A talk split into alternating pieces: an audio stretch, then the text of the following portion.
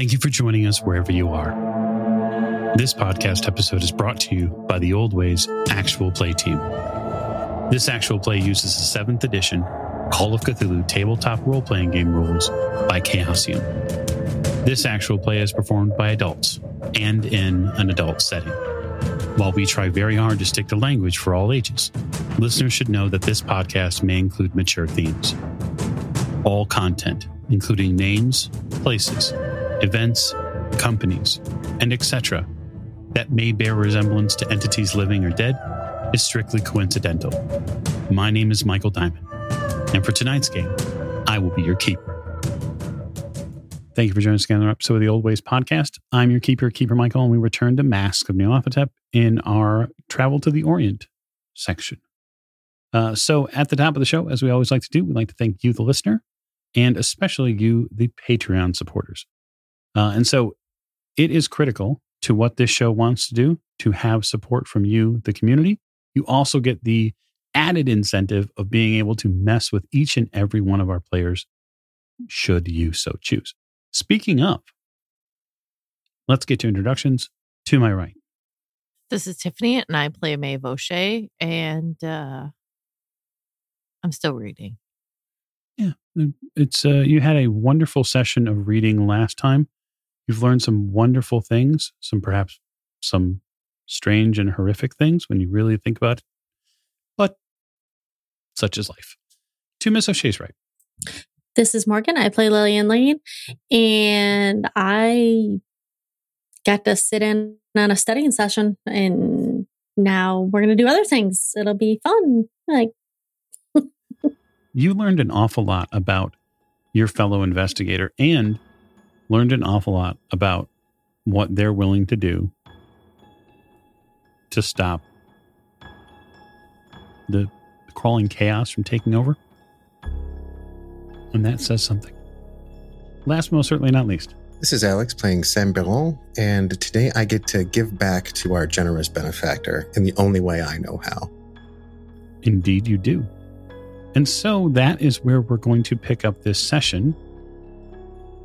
Sam, Lillian had indicated fairly clearly that she was looking to round out her, well, to, to bring to current her skills when it comes to um, the martial forms. You'd heard that uh, her and Jack had been working on her pistol skills, and uh, she'd come to you at some point to discuss the finer points of blade work and perhaps, you know, the ability to be a little bit more covert as necessary, techniques. And uh, you're getting the ball sort of laid into your court now. So I, I guess I would ask you then how are you prepared to deal with Miss Lane's request? And what series of challenges have you prepared for her? So what's funny about this is a long time ago in a lifetime far, far away, Simon provided Lillian with a, a book of sorts that kind of outlined a lot of what you would consider to be trade craft activities um, and how to put those things into practice. So I'm going to give Miss Lane the benefit of the doubt. And uh, we're going to act on the impression, at least I am, deliberately, even if it's unfair, that she's at least reviewed the material. So, um, what I've gone ahead and done, knowing this and kind of preparing for the situation, is I would have chosen a mark.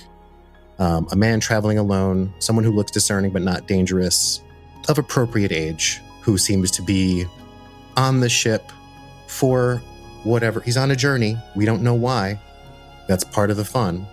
Um, but yeah, I want to I want to choose someone that I think would prove to be a challenge for Miss Lane, but not a danger to her reasonably. I think you would probably choose a, a member of staff, most certainly, because they have a, a varying amount of environs that they interact with. They move quite a bit. The staff members are not likely to be stationary, and so it will force Miss Lane to think in sort of a rapid fire succession about next step, next step, next step, and you'll get a chance to gauge how far she's willing to sort of plan ahead. And to that end, then, I would say that you likely you you likely pick a busboy. Assuming that they're rooming alone, that would that would be as many other. They have to be kind of isolated. We'll say that they're isolated enough. We'll say that you select one of the um, officers. like a manager of sorts. Yeah, someone in someone in charge. Mhm. Uh, okay. So I will uh, I, I will have breakfast with uh, with Miss Lane at the place that I know that that person is in attendance, and I will be sipping my extremely strong ar- aromatic black coffee, um, and kind of side eyeing the target while you know Lillian has whatever she has for breakfast. We're going to start your training today. Are you excited? My training for. She's been through a lot. I mean, it's like she's had a lot going on the last, you know, few weeks. So being intentionally vague. We don't generally want to talk about these things openly, so it's important to find ways to refer to them subtly. Oh, you mean those special skills you have? You have them as well. We just need to refine them a bit. You're, you're quite light on your feet, um, which will serve you well. But there are some things that we should probably go over from a fundamental perspective. Um, so, the first thing to consider is sparkle.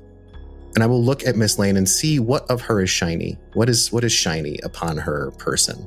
Is she wearing any jewelry? Is she wearing any accessories? Shoes? Why I'm wearing shoes, most definitely. Are they the shiny red boots? Oh, no, no. I, I tend not to wear a lot of ornate jewelry these days just because we've been caught in situations where we've had to fight some not so nice beings, creatures, whatever. So I, you know, just weighs me down. So I, I try to dress as as simply as possible. But yes, I am. I'm probably wearing a, a shiny hair do you remember how they had like they're like almost like the comb or yeah they're ornate on the end and you can slip them up in the hair Yes, you have a, you have a very ornate hair comb that is used to sort of secure your hair. So the, the first thing to consider is to to be mindful of anything shiny that you may or may not be wearing. The other thing to be aware of is your space or your spacing. So you'll want to avoid making regular patterns where there aren't any or breaking regular patterns where there are some. Specifically, don't get caught between a light source and a viewer. Don't move quickly. And don't make a sound. That's all the help I can offer you right now. but so why do i have to be aware of shiny stuff that i'm wearing because otherwise it makes you easier to see when you're trying to hide. You see that fellow over there? Do i see the fellow over there i do yes hmm, Indeed, you do. There are some things that you are going to take the time to learn about him without his knowledge. You're going to figure out who he is. Write this down. You're going to figure out where he's from, what is of value to him, and how he's dangerous. he's a busboy Everyone is dangerous. You have to know how he's dangerous. Perhaps he's dangerous. I won't give you any freebies. Just know that everyone is dangerous. Everyone that risks the ability to expose you is dangerous. And there are only three rules. If you are seen, you must flee and successfully evade detection and resume your vigil.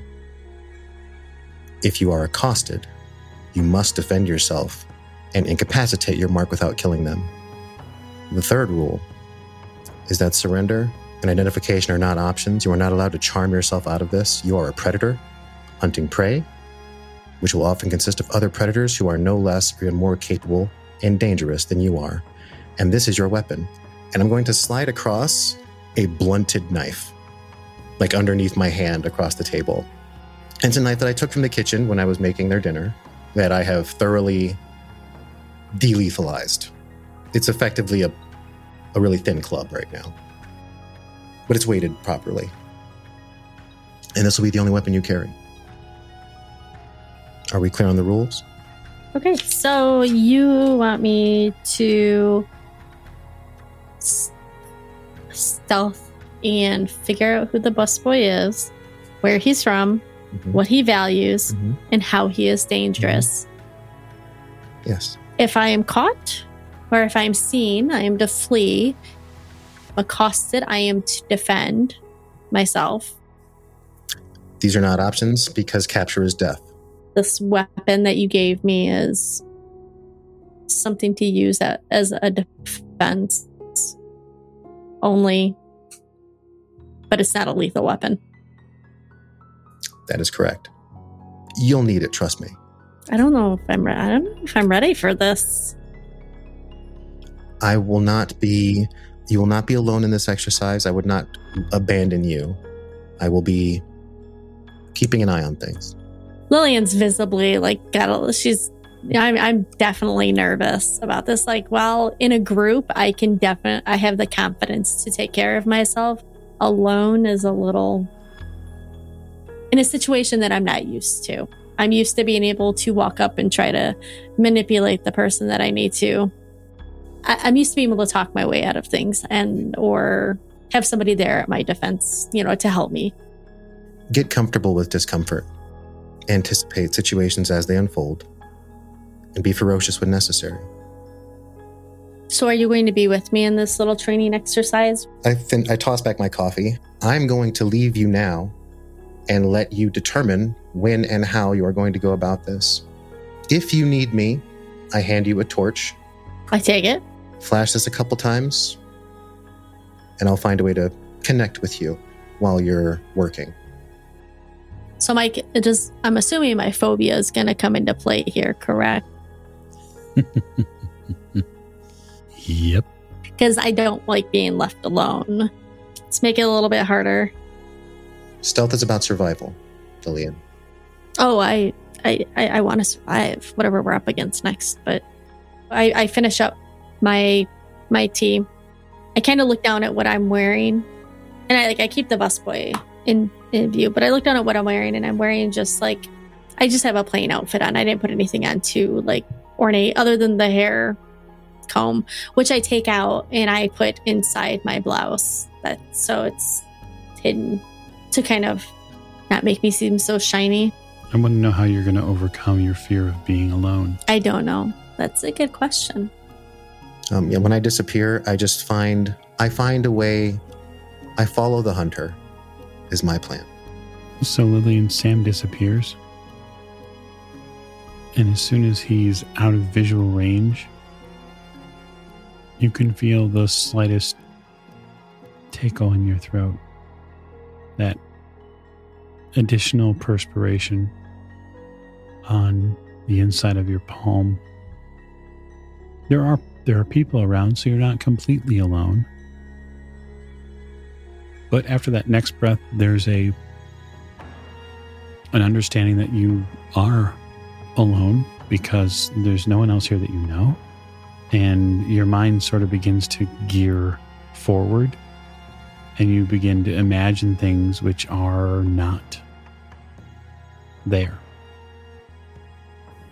Can I take a moment and like close my eyes to get my bearings and just know that my friends are on the ship and if I am if I needed one of them and did I know Sam was going to be nearby or was he just like disappearing? did I just think he was just He just disappeared.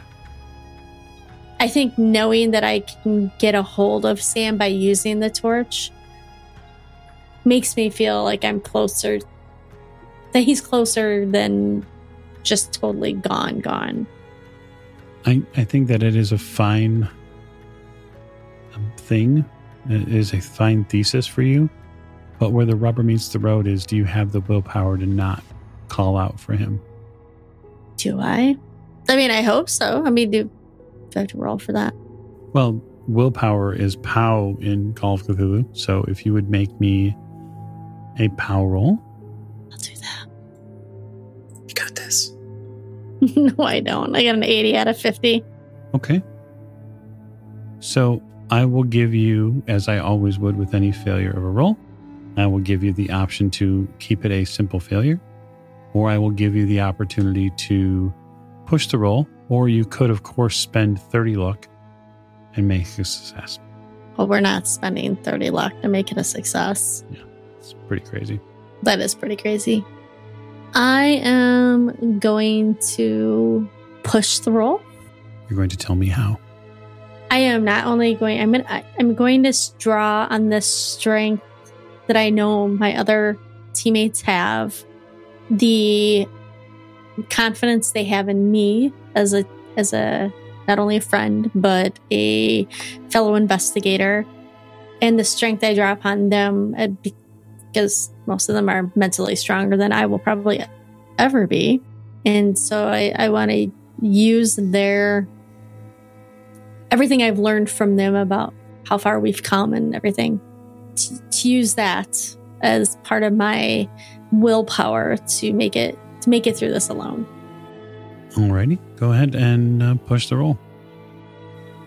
I got a 48 out of 50. Nice. Whoop, whoop. Very good. You summon enough willpower to calm your very tense heart, to dig deep, brush away the sweat on your palms, the sweat that's already transferred to that makeshift weapon that you've been handed. And you even find the strength to, to slowly stand up from the table and begin to formulate and focus how you're going to overcome this first step. And so, now that you have momentarily overcome a overcame a very important, very difficult thing, how are you going to approach your prey? Well, if I'm just supposed to technically stalk him and, and do it in stealth mode or do it in- a stealth manner, manner. So where is he now? Uh, he is moving out from the open dining area down to, or out to a position on the uh, deck, the outer deck of the Ormuz. And it seems that he is going to begin making his rounds to collect any sort of morning uh, libations that have been uh, passed out to passengers. He's making a sort of circuitous method. He's weaving his way through the outer decks where the patio tables are lots of people, relatively speaking. Tables, high high bar tables, circular ones. I guess I would follow him out to the deck. Yes, I'm not going to get anywhere unless I follow him. I'm going to stick several feet behind him, but do it in such a way as I like I'm kind of just taking in the morning air. This is right after breakfast, right? Um, and just Mhm. taking a stroll on the deck. You know, stopping every so often, usually probably when he stops, and to lean up against the railing, look out at the sea, but really pretend like I'm listening to whatever he might be talking about. Okay. So if you'd like to do so, uh, we'll say surreptitiously, then I would like you to make a stealth roll. Well, that's just gonna. s- Just to be clear, that is the skill you're trying to raise, yes? It is. Oh, I got a 22 out of 20. Uh, so I just wanted to say something. Part of my uh, part of my participation in this exercise, um, I am going to do my best to try to anticipate her. I'm assuming she's going to take a relatively, I guess, I would say, like naive approach, right? So, anticipating what I think she's doing and how she's going about things, I'll be doing my best to set her up for success surreptitiously. So, let's say, for example, I see her trying to kind of find an angle, I may create a distraction of sorts, like tip over a, a, coffee table, like knock, knock over like a coffee cup on someone's table, or like bump into a dish person, or you know, little things like that. Um, Yeah. That she may not necessarily key into. Like, I don't want her to see me doing it either. The, the goal for me systematically is to try to give her an advantage on these rolls without letting it be like a, you know an auto success. The way you'll do that is, is basically by making a hard stealth roll. It's just like a six. It's like it's like a like an assistance roll. I don't. Uh, sure, whatever. R- roughly speaking, yeah. Basically, so you're going to make a roll, a, a stealth roll at a harder difficulty, in a sense to to give her some sort of cover or to provide her a material bonus. There is a 16 under 95 for you, uh, an extreme success. Okay.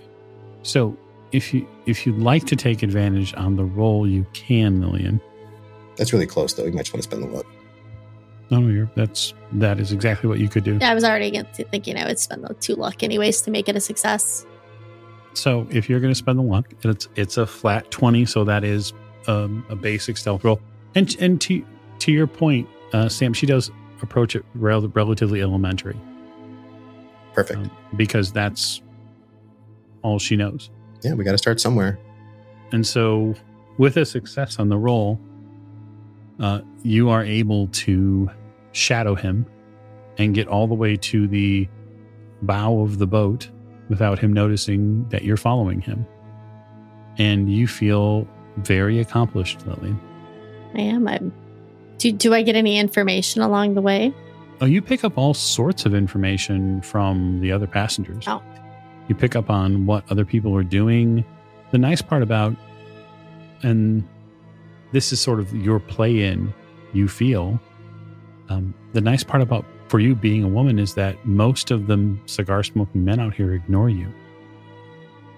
They're talking about business and travel and trade and railroads and the last thing they're going to do is pay you any mind and so you you don't so much um, sip tea as that you fill your pitcher and it becomes this uh, oh you get this realization that there's this secondary world that exists.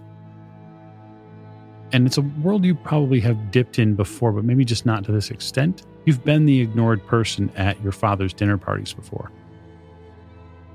But now you're taking it on as an adult as as a method to just sit and listen and gather information along the way about what people are talking about.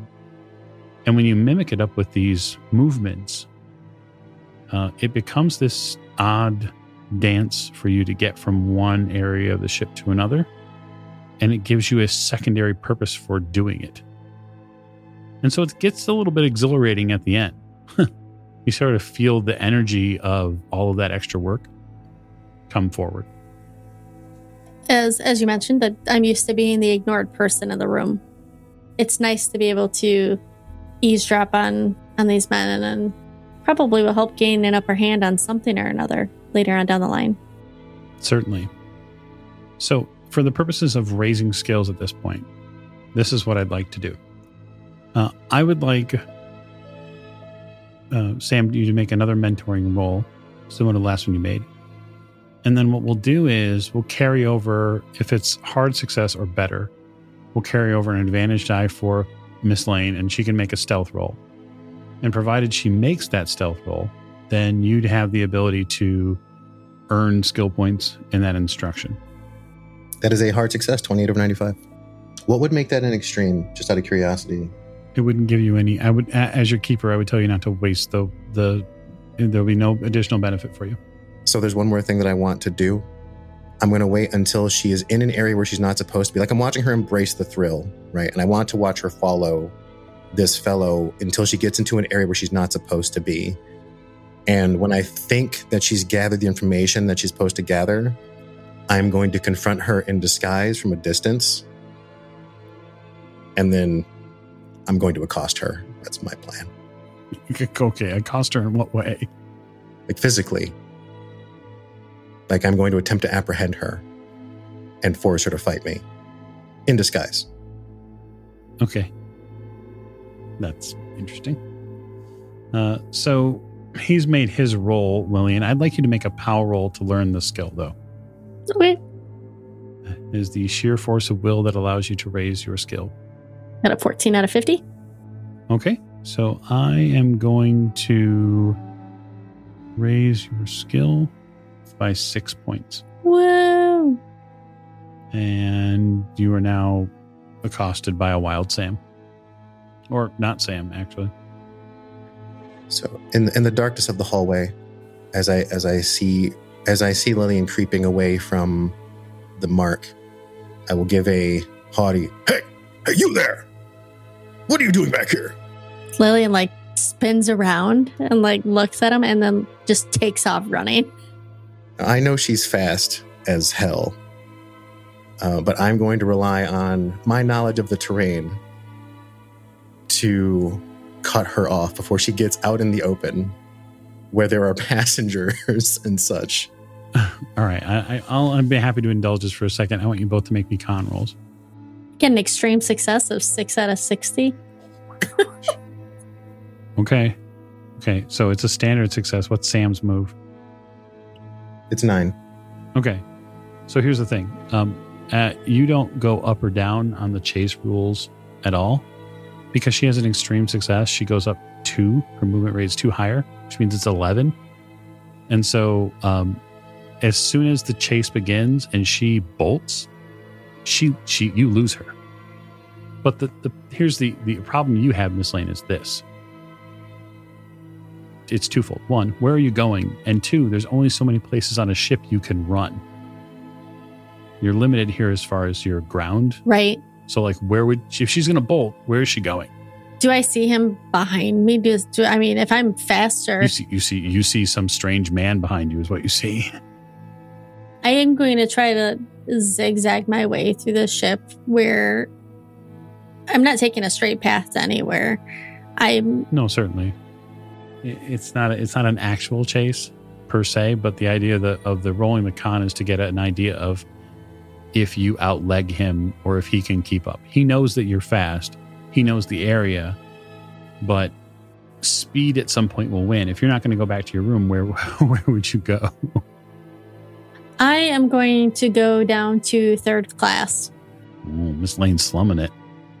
Okay, and I'm going to find some place to some offshoot to hide in. sure. All right. So, Sam, if you're continuing to pursue, I will afford you a track roll Yes, thank you. because that is likely where you would go next. hmm Um, so you learn, you learn, of course, that um, Miss Lane is. Ex- you learn again that she's exceedingly fast when she wants to be. Uh, unfortunately, a It is a successful, 35 under 76. That is a hard success. yeah, a hard success in the track roll is going to mean that she's going to get found. Some somebody's like still looking down the hall where she ran, probably something like that. Yeah. Uh, It isn't that actually. It is Miss Lane's footwear that gives her away. And so, because her shoes uh, tend to be in good shape, and I don't, I doubt you're wearing your big red boots here on the ship. No. Um, you manage to scuff one of the corners of that you are running around, and it gives Sam all of the um, trail that he needs to follow to, to roughly where you're at. And at that point, it's just sort of sniffing you out. Um, you are a lady, and you tend to take care of yourself, and that means that you will, given the twenties, probably likely have some sort of scent that you will wear. That's pretty natural. Uh, and so he is able to sniff you out. Um, you're hiding sort of very covertly, you think, behind uh, a couple of risers and a shelf, and you you sort of tucked your yourself into a position where if he can, if if anybody who's pursuing you just sort simply gets past, you'll be okay. Um, and Sam, that's pretty much Sam when you you discover where she's at, at least the general area. And you said that she's so she's like kind of cornered herself with a with a way out. Is that what I'm? That Yeah, she has a way out, uh, although she has technically two ways out, but she's probably not thinking third three dimensionally. Mhm. Like she could technically jump up and grab a couple of these pipes and then get back over and into the hallway, but you don't think she is likely thinking about that. So that's the route I take. I'm going to go over her obstacle and get in front of her, and I'm going to grab her by the shoulder, like the sleeve, and and growling like a gruff person would. Like I'm gonna grab her. Okay. Oh, All right. and So ideally spook the crap out of her. That's my plan. yeah, no, that seeing as that he did that Gotcha. and he gave me that nice blunt object, I'd like to jam that into his stomach. absolutely fighting brawl. You don't know it's Sam, Nope. by the way. So I'm going to do it as that's the point, hard yeah. as possible. Go for it. Oh, I'm so not going to do it hard as possible. Get a 77 is- out of Yeah. 45. She sw- she swings on you, Sam. Okay. I I well now we're engaged in a melee, so this is what I was hoping for. I'm going to force Lillian to fight for her life. I'm going to attempt to like get the thing out of her hand. I'm going to swat at her in the dark. I'm going to push her around, and I want her to continue fighting me with this weapon. That's that's my plan. I'm forcing her to to get away from me. Okay, so um, I I don't know if we want to bog down in in skill rolls, but what I will say is this: if the end point for you, Sam, is getting her to hit you, and and getting her to feel like she has to fight for her life, uh, after a few, you know, pushes up against the wall, after uh, you know, the, getting her to feel like she's uh, a cornered animal, she eventually hits you. She eventually lands a couple of solid blows, um, and you can tell that she's fighting with a, a ferocity. And once she once she gets me with a combo, I will crumple effectively and provide her with the opportunity to run while moaning and bemoaning the pain I'm in. So I guess, I guess the question then for you, Miss Lane, is do you take that as your exit? Was it dark in there and everything? Oh yeah, you have again the the person that's fallen before you. You have no idea who they are. Which means if I can't didn't get a good look at them, they didn't get a good look at me. So I am Yeah, it's probably I'm true. jumping over them and running back up to my room before they have a chance to You go. run your way. you run your way back to your room. Um, I'm going to say a little bit of time passes, and at some point, uh, we get back to study. And I don't know if you, Sam, if you ever uh, divulge what you're doing, but if you don't, then that's a memory that the two of you will somewhat share and somewhat not share, for that matter. I want I want her to have that moment forever. And I will do my best to conceal my pain. to be fair, I did my best to not accept any blows to the face. That was that was the intention. Yeah, no, most of them were, were um you you probably blocked a blow to the face with you had to block one with, with your forearm. Mhm. And so they're probably for a day or so there's a bruise on your forearm from getting hit, but it's not something that you're not you know willing to take. It's that diaphragm shot that I'm going to feel for a day or two. Yeah. it's that oh man, if she had been up like a little higher, that would have been liver and that's bad. One day the group of you, the three of you return to Sam's room to pick up your studies. And you have been over the past, you know, several days and probably week or so, probably a week and a half at this point, really going through uh Eibon's tale. And it's a it's a wild and fantastic tale of his travels throughout Hyperborea and throughout the Dreamlands and realms that you had no idea even existed. Uh, on some of them, he's been to other planets. Uh, in this story, he talks about his uh, contact with a being from uh, another time and place. And he goes into this story discussing the advantages and perils of contacting spirits and entities which are beyond what normal mortals understand as safe. And so there's a bit of trepidation with the story when when Maeve start, first starts to read and, and and recite it. And that's because the tone of her recitation changes an awful lot. There's a lot more of a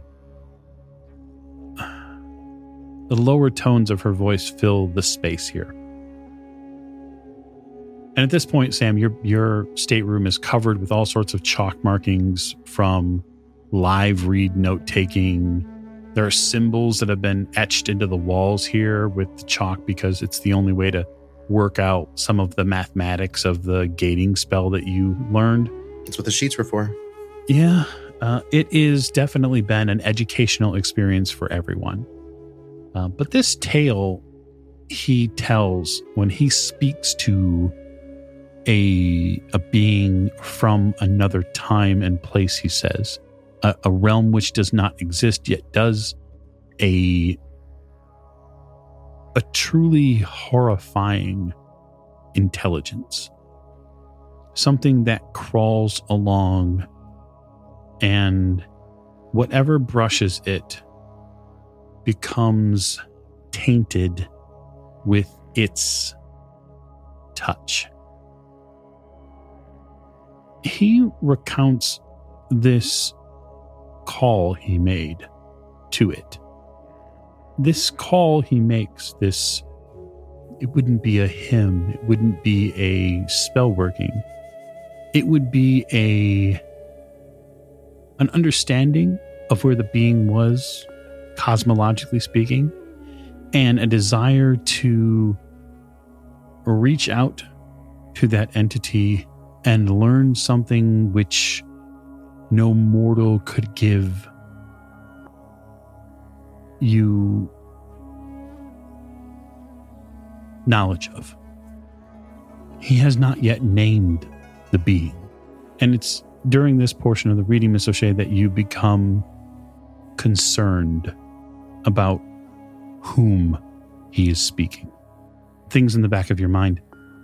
You you begin to come back to he who will not be named. There's all sorts of different intonations for Nyarlathotep, and your fear is that at the end of this story, which is yet captivating and wild, that name will appear somewhere in the text. The story continues, and his voice reaches a fever pitch, just the right pitch, to contact this entity. And in front of him, a scene plays out. One that is difficult for even Eibon to describe. The, the buildings that he is near, this city that he was standing over, a, a crest on a rise that looks down onto this beautiful village, uh, is suddenly bowled over by a cloud, a mass of cosmic energy, is how he explains it some sort of singing miasma of energy. It shines, it changes shape. And he begins to intone a truth that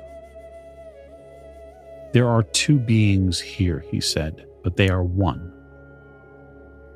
One is the key, and one is the gate and that they are both one and the same. They are both the key and the gate. And Eibon expresses his ability to communicate with this being in its own language.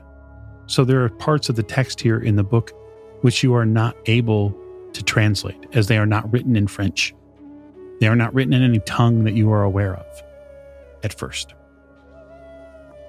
And so, if you're going to continue, Miss O'Shea, you need to roll Cthulhu Mythos. Okay. Should you so choose. Uh, five out of 31. So that's that's, a, that's an extreme on Cthulhu Mythos. On your head, so be it. The text, which is non French, those of you French speakers will know it. And this text is particularly important to you, Miss O'Shea, because it is something that the Ankh does not translate for you.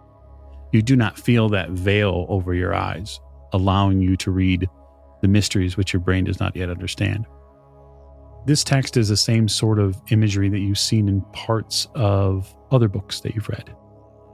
This text that Dr. Four called Urlayan, an ancient tongue, times long forgotten. The being that Eibon speaks of is a entity called Yog Sothoth. He intones here that Yog Sothoth is the key and guardian of this gate. Past, present, future, all are one. He knows where the old ones broke through of old and where they shall break through again. He knows where they have trod earth's fields and where they still tread them. it's a very it's a very unsettling series of words that come next. And why no one can behold them as they tread. And there is this image that appears on the next page an amazing and, and terrifying painted image of what Eibon believes Yog Sothoth looks like. It's written there in the sort of brown and fragile page. This being of, a mass of strange flesh. And there are symbols around it here. He seems to indicate that the symbols spin in the air around this creature by itself, suspended in some strange, colorful, animated state. And finally, Eibon says, I learned many mysteries from this being, ones I wouldn't care to learn again, but one ones that became foundational for my spirit to live on. And so, I will offer you both an intelligence roll should you choose to accept it.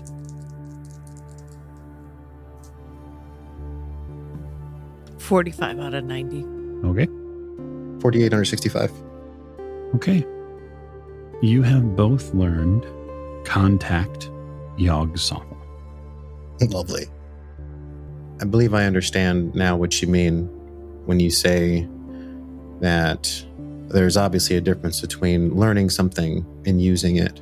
This Eibon seemed bent, using much of what he learned, but he also seemed discerning in choosing to not bind himself to any one being. But it seems that in the end, even he knew that the knowledge that he was seeking, he would regret knowing.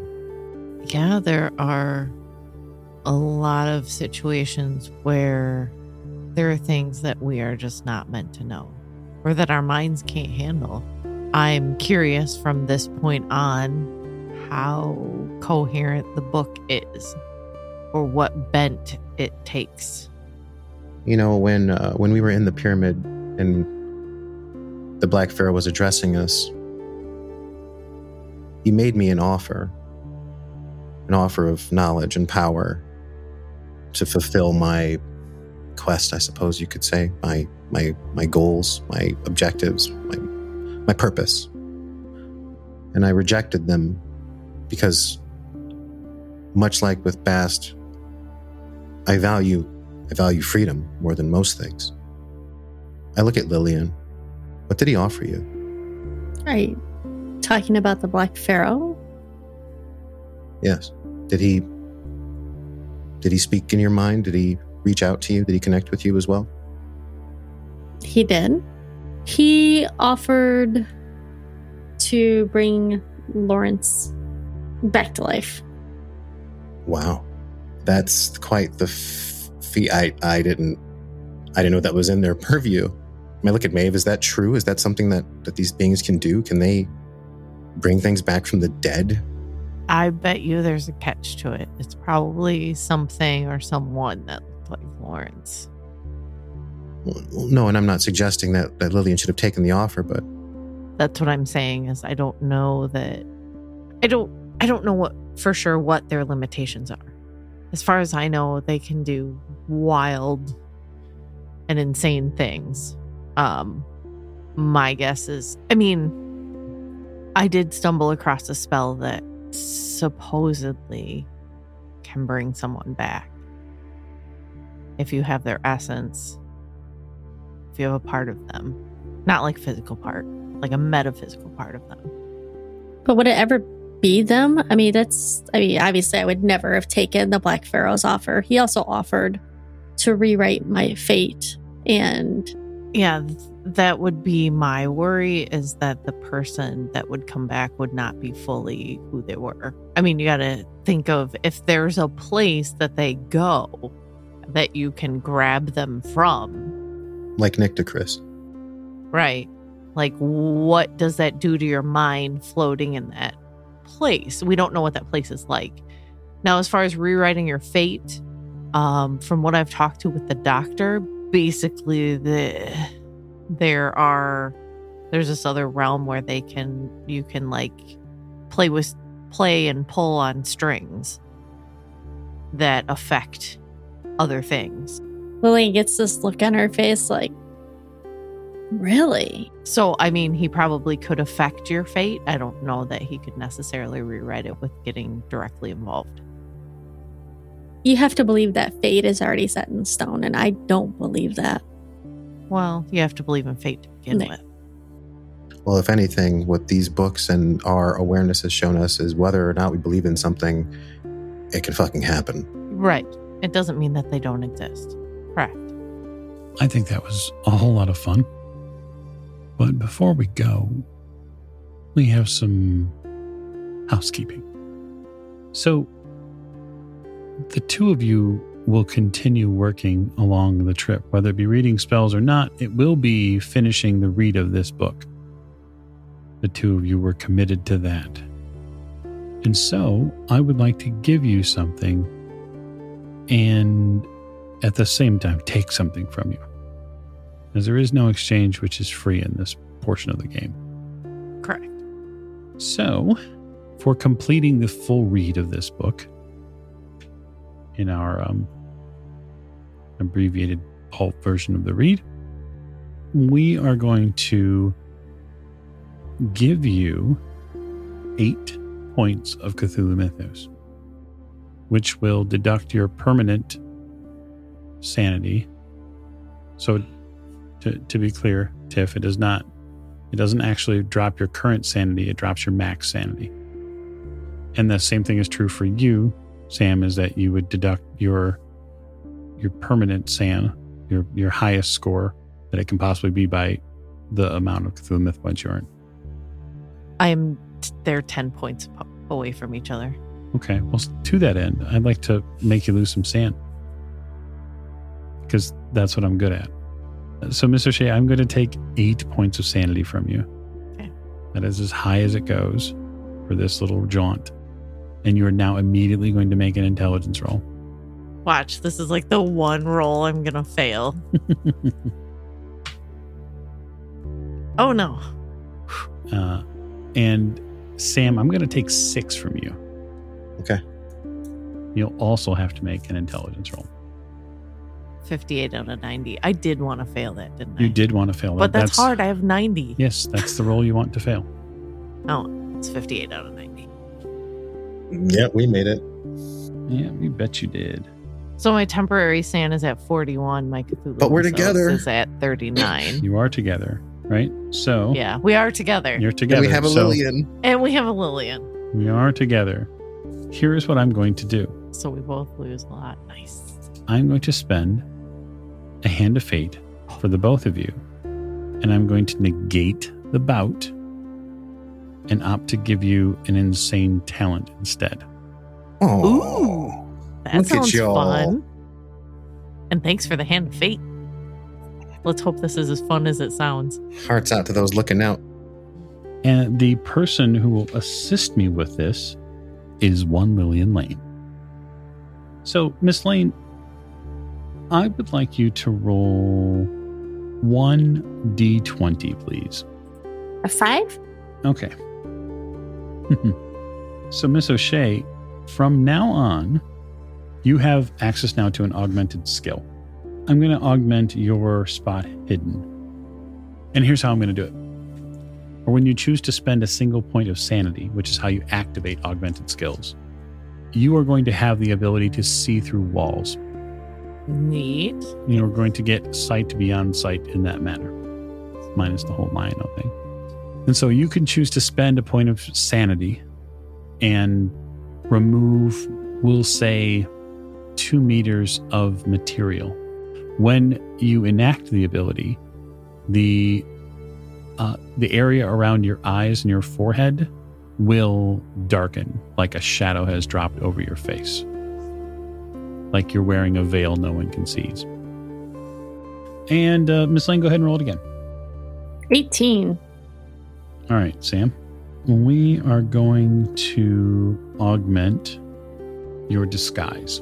And so, because you've become so very good at understanding the environment that your targets live in and sort of bridging that psychological gap between who they are and what they expect, from now on, your disguise skill, when you spend a point of sanity to fuel the ability, you will be able to not only mimic someone important to the target, but you'll be able to insinuate yourself into their life, take over one of their relatives, someone important to them. And you won't even have to know that person personally. Wow. Yeah. It's a good thing I'm not murderous anymore, right? Are you though? Still a murderer. There's a difference.